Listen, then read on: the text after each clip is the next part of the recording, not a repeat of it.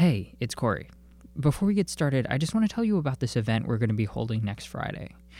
It's a live episode of The Watershed, and it's going to be a really special one. I'll be interviewing Leah Lem, the audio producer who conducted the interviews you've heard in this series, about what water means to her. You can watch our interview live on Facebook next Friday. Just search for our Facebook page at We Are Water MN or click the link in the episode notes. Okay, here's the show.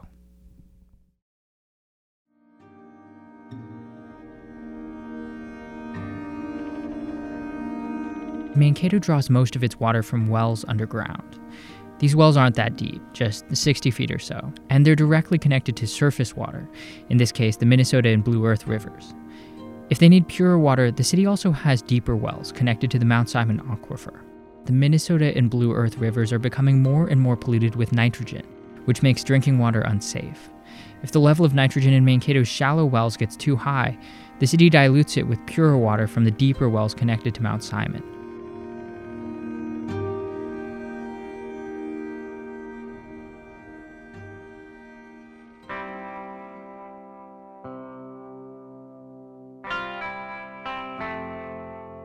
I'm Corey Suzuki.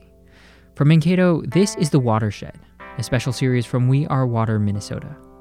Over the next six weeks, we'll be exploring stories from across the city stories about water and people.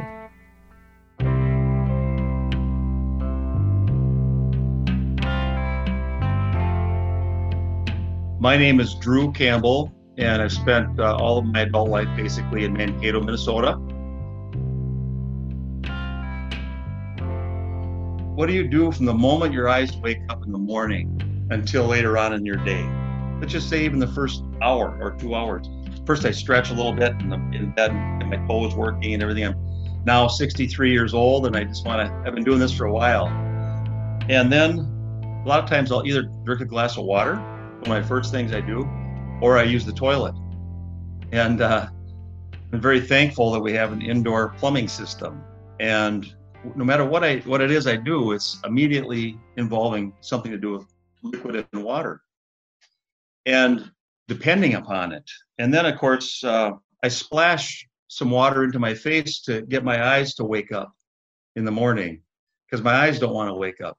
So some fresh water on my face, and um, so imagine if you had dirty water to do that with. We have a multi-million dollar water filtration system here in Mankato and so we have this clean, fresh water, which comes from some shallow and some deep wells mixed in with river water from the Minnesota River. And we don't think about that, you know? And then I go to make coffee for my wife and myself sometimes. We drink two different kinds. I have, to, because of my uh, many years of being in a fight and flight situation at Security Hospital, I found I can't drink as much caffeine. It, my adrenal glands are kind of worn out. And so I have to drink about 80% decaf and 20% caffeine. I've got it down to that science. And and so making coffee with fresh water and, and having delicious coffee or tea, sometimes even tea. I also feed two little tanks of guppies that I have. My wife Dawn and I have been married 16 years, and at our wedding on each table, we had little bowls of water to celebrate life and purification. And had a little floating flower uh, candle in there with about six guppies in each in each bowl.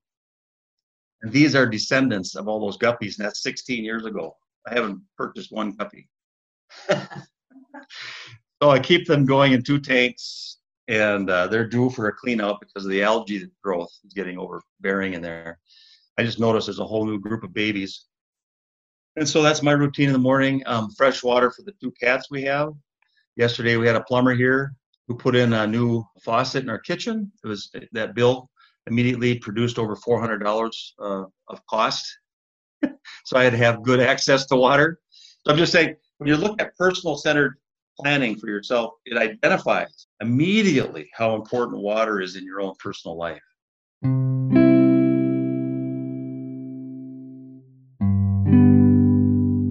I was raised first, born in Austin, Minnesota, but then my father died when I was very young, and my mom took us five kids, two of them are basically almost out of the house, to uh, Lake and Hennepin Avenue, which is Uptown in Minneapolis. And I didn't realize what a rich, rich upbringing I had there.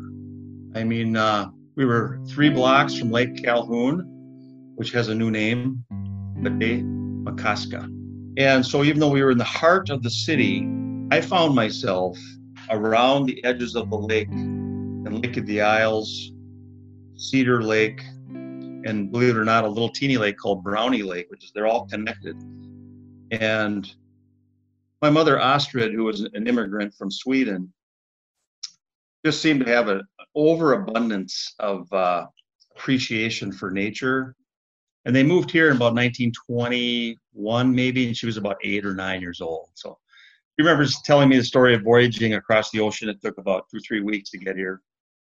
And that experience on a young young girl like that too. You know, she she tells a lot of ex- experiences about her uh, childhood in Sweden, and my mother would uh, write notes uh, to give permission for us to rent canoes from the pavilion there at the lake, and we're right in the heart of the city, and I would canoe from one lake to the next, bringing my friends from the neighborhood, and uh, we had early early experiences as children without very much adult supervision.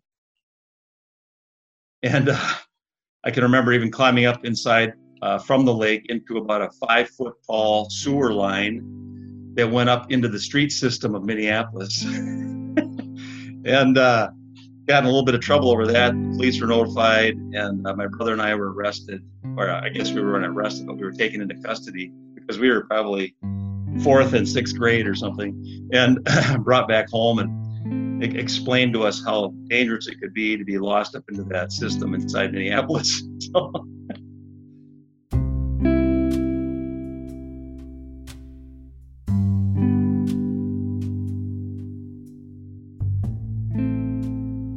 Became an elected official for Blue Earth County and served for nine plus years as a county commissioner. And I was immediately assigned to the Minnesota River Board, which had been in place through the uh, legislative action and was on their executive team for five to six years. I learned so much about the views of water and with how, how it relates through agriculture. I mean, a farmer knows how important water is, whether it's a positive impact or a negative impact. And and the thing is, because they're so driven to produce, to survive, to make enough money for the land that they own, or farm because we get these surges of rains and things. And if, if a crop sits there for more than 24 to 36 hours, you might lose that whole section if it's underwater. And so you need to drain the water off. But the, but the result of that is uh, water reaching our streams and rivers quicker than they normally would have. Instead of, you know, instead of it taking a week to drain out and go into the rivers it might take a day or two, causing more uh, heavy erosion along the banks.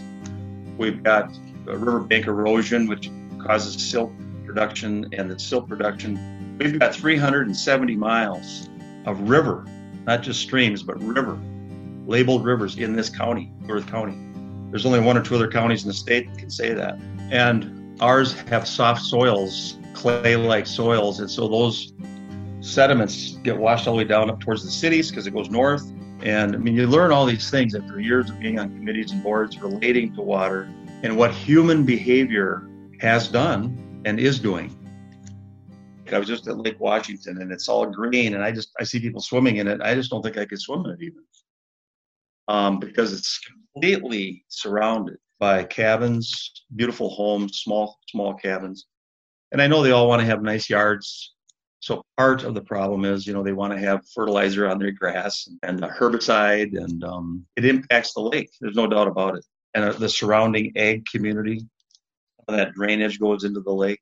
And then when you think about that, look at look at what happens when the rivers get more impaired, or the lakes do, and they generally we take our water from blending that with some well water if the waters become more impaired underground, the filtration costs double, triple, quadruple. For a family, it could be thousands and thousands of dollars if they're living rurally. If it's for a, a city, it's millions of dollars. Most of the cities in southern Minnesota can't afford to upgrade their systems.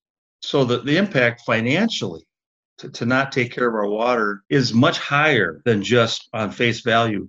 If we want to have fresh, clean water for drinking and cleaning and bathing and all those kinds of things, creating food, it's, it just behooves that we would take care of what we've got and at least not let it get any worse than it is.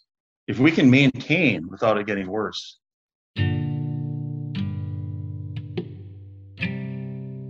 my children are ages 30 to about 38 and I met many of their friends and many in my community right here.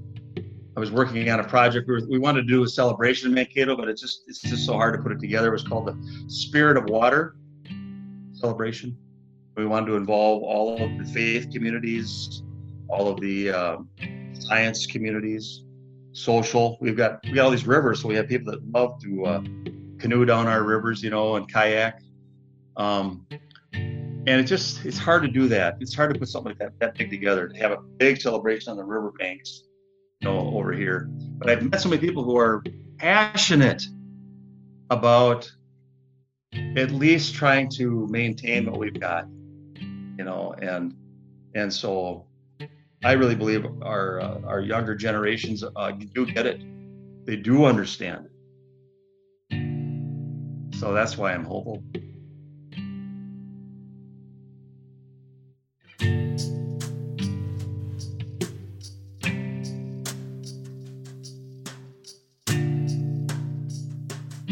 I just want to read a short poem when we're done of my mother's because she, her later later in life, she started writing down her experiences and just a short poem. Here's Lake Superior Memories.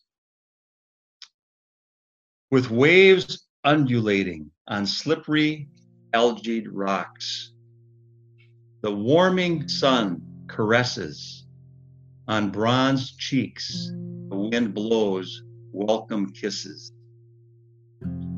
Throwing and skipping rocks, my boys whittle driftwood boats to sail the foamy sea.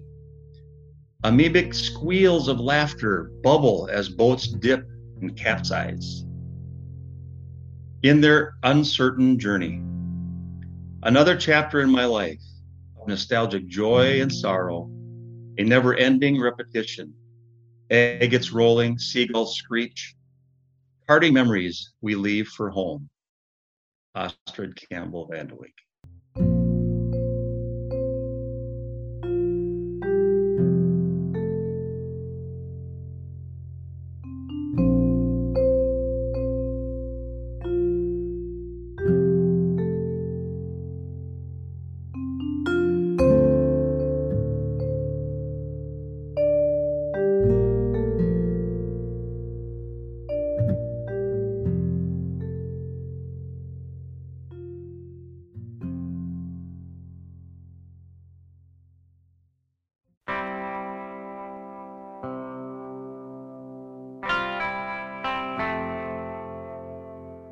The Watershed is produced by me, Corey Suzuki.